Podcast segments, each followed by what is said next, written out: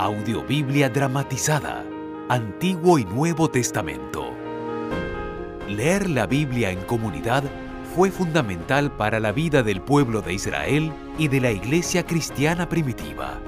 Las lecturas comunales servían como un acto de recuerdo y formación de identidad.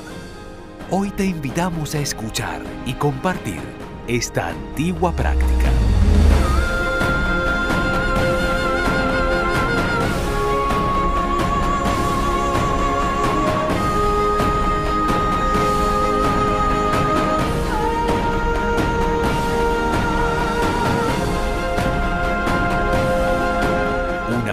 De la más alta calidad.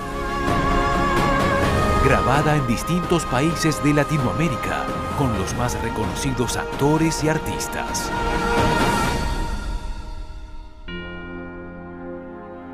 Audiobiblia dramatizada.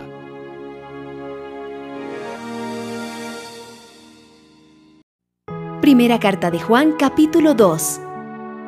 Jesucristo nuestro defensor. Yo los quiero a ustedes como a hijos. Por eso les escribo esta carta, para que no pequen. Pero si alguno peca, Jesucristo es justo y nos defiende ante Dios el Padre. Dios perdona nuestros pecados y los de todo el mundo, porque Cristo se ofreció voluntariamente para morir por nosotros. Nosotros sabemos que conocemos a Dios porque obedecemos sus mandamientos. Si alguien dice, yo soy amigo de Dios, y no lo obedece, es un mentiroso y no dice la verdad. En cambio, el que obedece lo que Dios ordena, de veras sabe amar como Dios ama y puede estar seguro de que es amigo de Dios.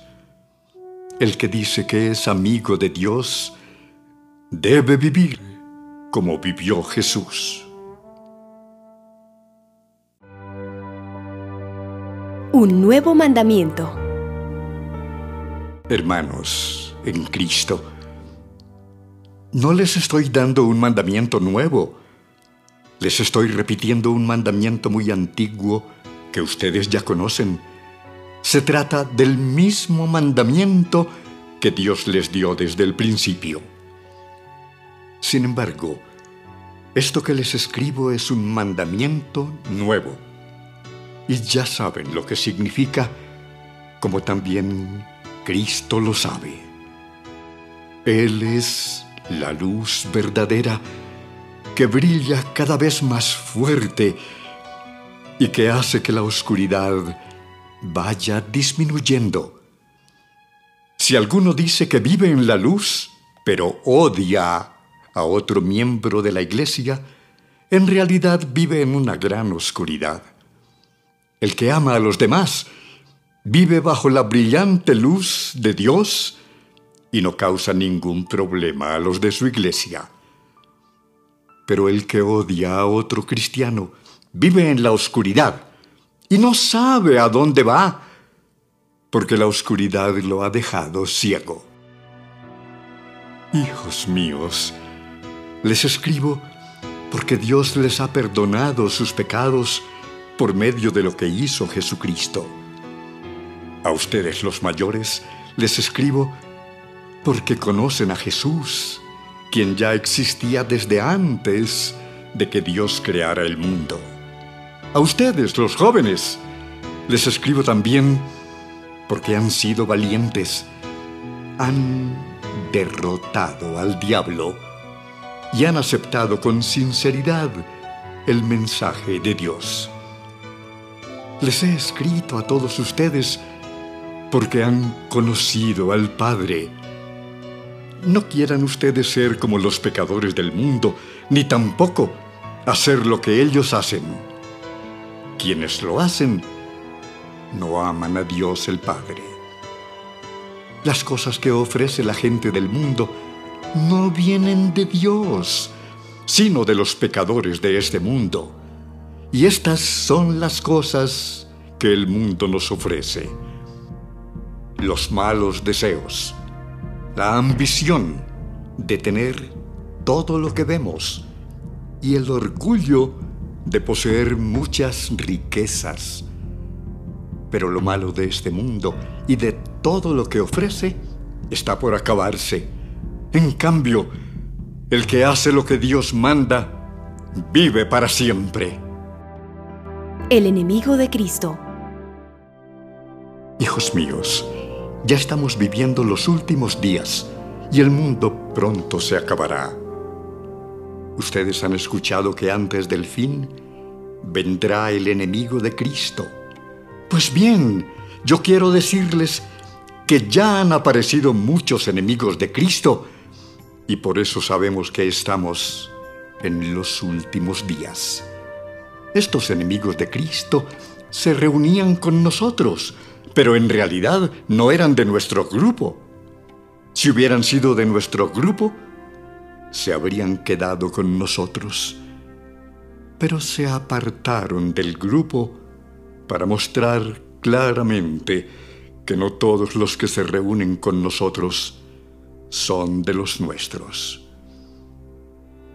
Cristo, el Hijo de Dios, los ha apartado a ustedes del mundo y les ha dado el Espíritu Santo, y todos ustedes conocen la verdad. Por eso les escribo, porque sé que ustedes conocen la verdad y saben que quien la conoce no puede mentir. Entonces, ¿quién miente? Pues el que dice que Jesús no es el Mesías. Ese es el enemigo de Cristo, pues rechaza tanto a Dios el Padre como a Jesús el Hijo. Cualquiera que rechaza al Hijo, también rechaza al Padre. Y si alguien acepta al Hijo, también acepta al Padre. Por eso, no dejen de hacer ustedes lo que se les enseñó desde el principio. Si continúan haciéndolo, entonces vivirán siempre unidos al Hijo y al Padre, pues Cristo nos ha prometido la vida eterna. Les estoy escribiendo para advertirles sobre algunos que quieren engañarlos. Pero ustedes tienen al Espíritu Santo que Cristo puso en ustedes. Por eso no necesitan que nadie les enseñe, pues el Espíritu de Dios les enseña todo. Y lo que Él enseña no es mentira, sino la verdad. Por eso, sigan las enseñanzas del Espíritu Santo y manténganse siempre unidos a Cristo. Ahora, hijos míos, sigan unidos a Cristo. Así, cuando Él regrese, lo estaremos esperando confiadamente y no pasaremos por la vergüenza de ser castigados. Hijos de Dios, como ustedes saben, Jesucristo hace todo lo que le agrada a Dios. Por eso también deben saber que todo el que hace lo que a Dios le agrada es hijo de Dios.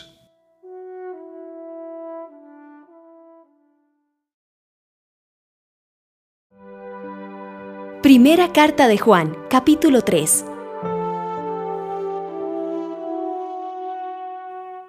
Miren, Dios el Padre nos ama tanto que la gente nos llama hijos de Dios.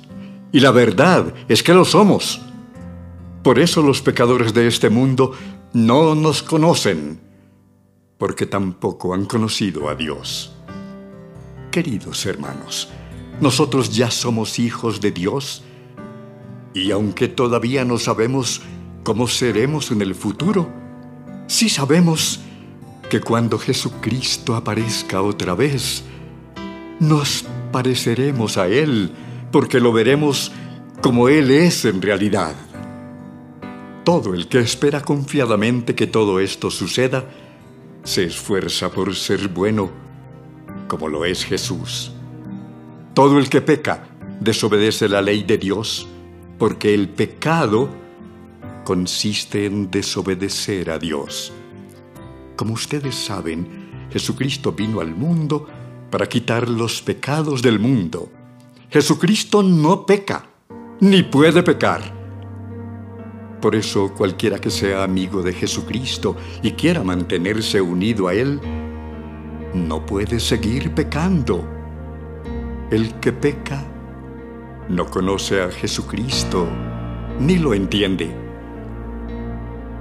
Hijitos míos, que nadie los engañe. Todo el que obedece a Dios es tan justo como lo es Jesús. Pero el que siempre hace lo malo es amigo del diablo, porque el diablo ha estado pecando desde el día en que Dios creó el mundo. Por esta razón vino el Hijo de Dios al mundo, para destruir todo lo que hace el diablo. Ningún hijo de Dios sigue pecando porque los hijos de Dios viven como Dios vive. Así que no puede seguir pecando porque es un hijo de Dios. Podemos saber quién es hijo de Dios y quién es hijo del diablo. Los hijos del diablo son los que no quieren hacer lo bueno ni se aman unos a otros. Desde el principio se les ha enseñado a ustedes que nosotros debemos amarnos unos a otros. No debemos ser como Caín, que era como un hijo del diablo, y por eso mató a su hermano. ¿Y por qué lo mató? Porque lo que Caín hacía era malo, y lo que hacía su hermano era bueno. Mis queridos amigos, no se extrañen si los pecadores de este mundo los odian. El amor que nos tenemos demuestra que ya no estamos muertos, sino que ahora vivimos. Pero si ustedes no se aman los unos a los otros, es porque todavía están bajo el poder de la muerte. Si ustedes se odian unos a otros, son asesinos y ya saben que ningún asesino puede tener la vida eterna. Pero nosotros sabemos lo que es el amor, porque Jesucristo dio su vida por nosotros. Así también nosotros debemos dar nuestra vida por nuestros hermanos en Cristo. Si un rico ve que alguno de su propia iglesia tiene alguna necesidad y no lo ayuda, ese rico no ama como Dios ama. Hijos míos, no debemos limitarnos a decir que amamos, sino que debemos demostrarlo por medio de lo que hacemos. Sabemos que pertenecemos a Dios porque amamos a los demás. Por eso, si nos sentimos culpables de algo, podemos estar seguros de que Dios no nos acusa de nada, porque Él está por encima de todo sentimiento y lo sabe todo. Amados míos, si estamos bien con Dios, podemos presentarnos ante Él con toda confianza y nos dará lo que le pidamos, porque obedecemos sus mandamientos y hacemos lo que a Él le agrada. Y su mandamiento es que creamos en su Hijo Jesucristo y que nos amemos unos a otros, tal como Jesús nos lo ordenó. Si obedecemos a Dios, viviremos unidos a Él y Él vivirá unido a nosotros. Esto lo sabemos por el Espíritu Santo que nos ha dado.